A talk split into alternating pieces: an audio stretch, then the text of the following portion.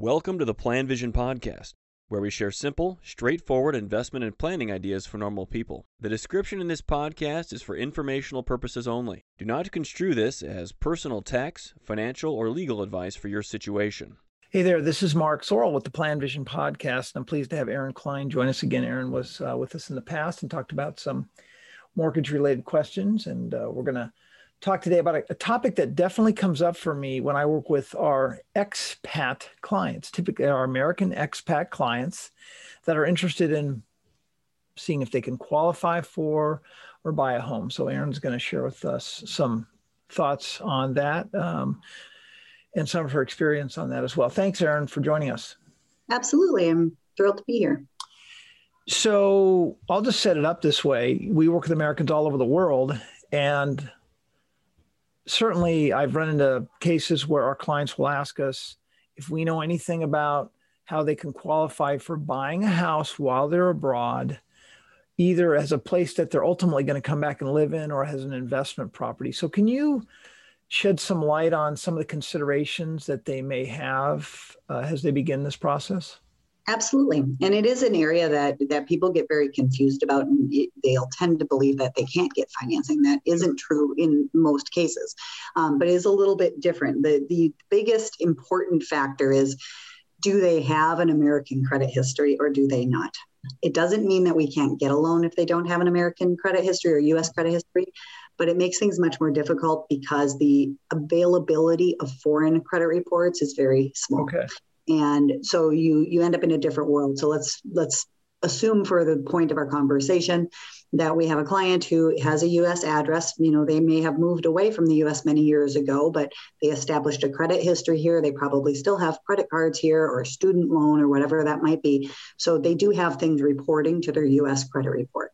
As long as they excuse me, as long as they have a US address, we can then pull a US credit report. And as long as that US credit report meets the credit standards, we have satisfied that issue. Okay. So I'm sorry, let me interrupt you now because I, I know, and you may, we're going to cover this anyway, but earnings history is always a big part of this or income. And so that is one thing that even I have this probably incorrect idea that, oh, they have to have income here in the States. Can you comment on how income is viewed from an underwriting perspective? Yes, that's a great question. That's actually where I was going to go next is credit isn't the only piece of the puzzle, right? We, we also have to worry about employment and income and ability to qualify. Um, typically, these people are earning income. They're just earning it outside of the US. And as a US citizen, they still have to file a tax return they still have to report that income. It doesn't necessarily mean that they're paying tax on that income, but it does show up on the tax return and then they get an exemption for it. So, as long as we can document an adequate, reliable source of qualifying income that is sufficient to qualify for the loan and is reported on a US tax return, then we can absolutely use okay. that income to qualify. And if it's being paid in another currency in a foreign country, sometimes the documents that document that income, maybe in a different language. We have to have them translated, but as long as we can, we can document that. Okay, interesting. So when somebody is wanting to begin the process, would it be the same uh, initiation that they go through with you to qualify for a loan? By and large, yes. You know, here's the beauty of uh, technology, right? And and some of the force of COVID on the mortgage industry is that everything has become online and virtual for the most part. Um, so doing application is quite easy. You go online, you fill out the application, it will prompt you for documents. Of course, the systems are not trained to the, the automated systems are not trained to ask a client questions about a foreign income. And so that's where we as human beings kind of intervene. There's only so much the technology is going to do for us. Then we're going to gather that data and we're going to communicate with the client directly on what things might be unique to their situation and what we need to do to meet a different standard of documentation for that throughout the process, you know, of course, if the client's buying the house sight unseen, there's some other things to talk about on the real estate yeah. side if they didn't come here to see the property. Um, but then there is also the issue of the closing, and that would be the probably the biggest deal for your clients is they probably are not going to be here for the closing. And so that means at the outset, we're going to talk about how is that closing going to get handled because by and large, the real estate mortgage industries are not at a point where everything is done electronically for closings. Mm-hmm That's very much state based. Most of it requires in person signatures. Typically, what you'll have a client do in that case is appoint somebody, a power of attorney, to okay. be able to sign their closing documents for them. And we just have to work that out well in advance because there are some some countries where to if they're not going to come to the United States at all to sign documents, there are some countries that to get notarized power of attorneys, you have to actually go to the consulate. I see. Okay. So many of the people that would be buying these properties might be coming at it. Well, people might come at this from two different angles. Many expats will say, Look, I just want to have an investment property. I don't know if I'm ever going to live in this place. Mm-hmm. Other people, so they're buying it as an investment property. Other people might say, Well, we kind of want to live there eventually, but we'd like to, you know, have somebody pay our mortgage along the way. So, how is how are you going to work with them based upon the notion they're not really going to live in the place? Does that make any difference? You know, there's just a line of demarcation between what do we call a second home and what do we call an investment property. And technically, a second home is a place that you primarily use for your own rest and leisure. You might visit there. You know, people, for example, if you're living in the States, perhaps you have a home in the northern part of the country, you have a home in the southern part of the country. You stay at them at different parts of the time, at different parts of time you might occasionally Airbnb your second home out to somebody, but you're not renting it out to somebody else long term.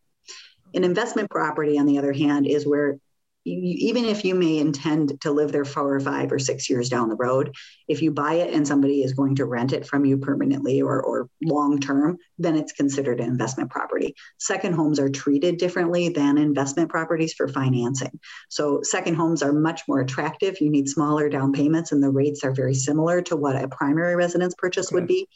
The disadvantage of an investment property is it does require a larger investment and it does cost a higher interest rate. I see. Okay. Curious thought here would be these expats can live in countries where they have very low expenses and they maybe even get allowances to pay for their housing. And in those countries, their cash flow on a monthly basis or annual basis will be very strong. That same person may live in another country where their expenses are a lot higher, so they have a lot less take home. Is that factored into this at all, or is that just not a relevant factor? Is their actual cost of living? You would sure think it would be, but you know, I, I liken this to when we talk about clients getting, say, a mortgage, a VA mortgage because they're a veteran versus an FHA or conventional mortgage.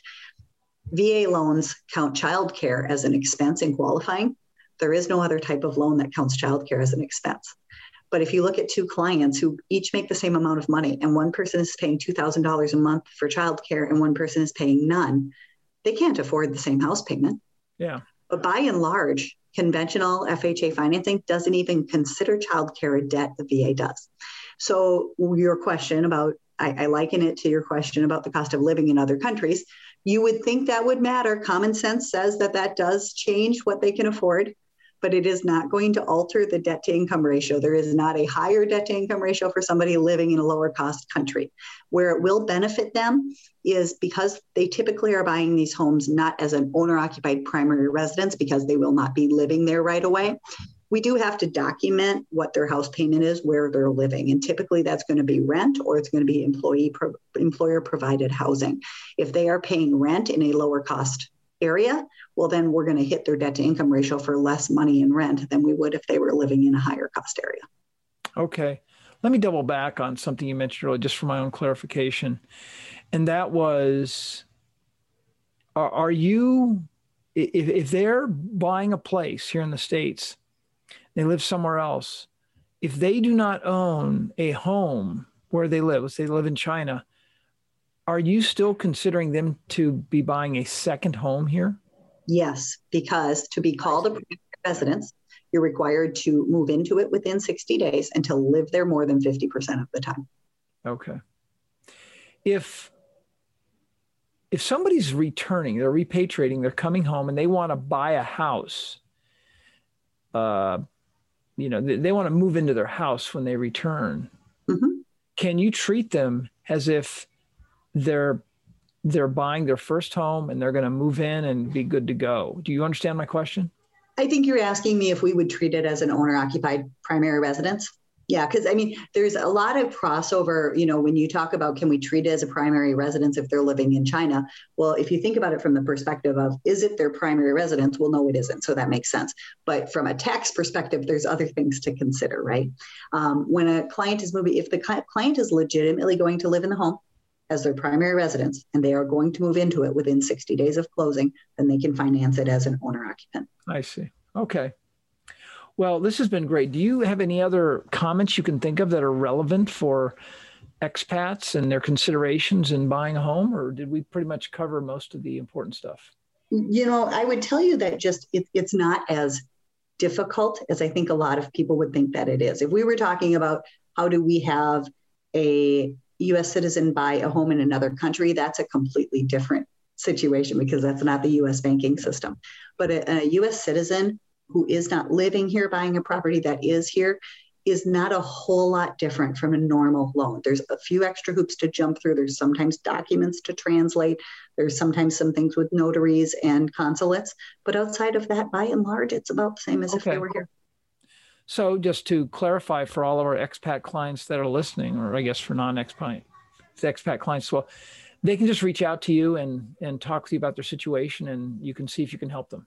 You got it. Yeah, everybody's situation is different. So we can talk in generalities, but it's good to know what somebody's specific situation is so we can give them actual guidance on that situation.